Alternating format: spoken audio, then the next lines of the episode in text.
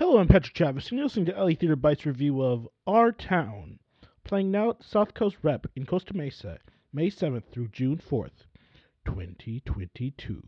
South Coast Repertory's rendition of Our Town explores small-town life, its joys, sorrows, and human connection. The stage manager, played by Hal Landon Jr., narrates the play. Think of the stage manager as an eternal historian of the town. We get what's similar to a documentary of Grover's Corner, New Hampshire, from beginning to end. We mainly focus on two families within the documentary, the Gibbs family and the Webb family.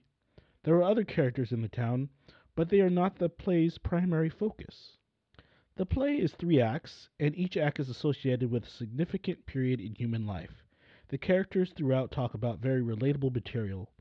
Miss Gibbs, played by Juana Martinez, in one scene hangs out with Miss Webb, played by Elise Myrto, and they have a conversation about making money and finally vacationing in Paris someday.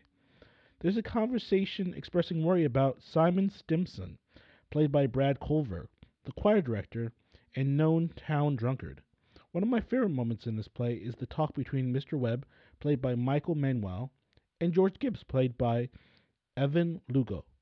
Mr. Webb is the bride's father, and it's right before George is about to get married to Emily Webb, played by Grace Borson. The actors do an incredible job of making the scene awkward, funny, and honest. These kind of moments, simple human moments, make this play what it is.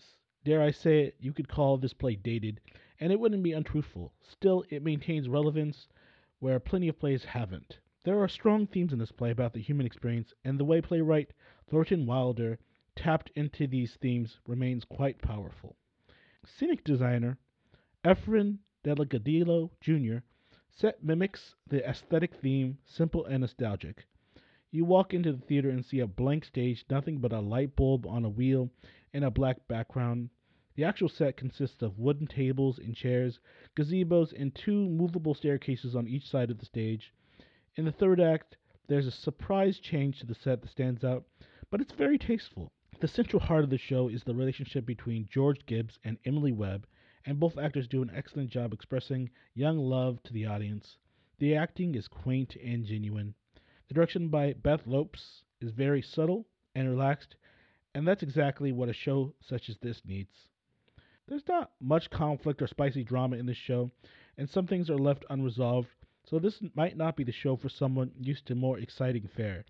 But it is something worthwhile. We're all people before we're anything else, people even before we're artists. The role of being a person is sufficient to have lived and died for. Thornton Wilder.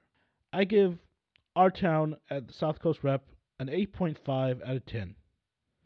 It's a great show. Thank you for listening.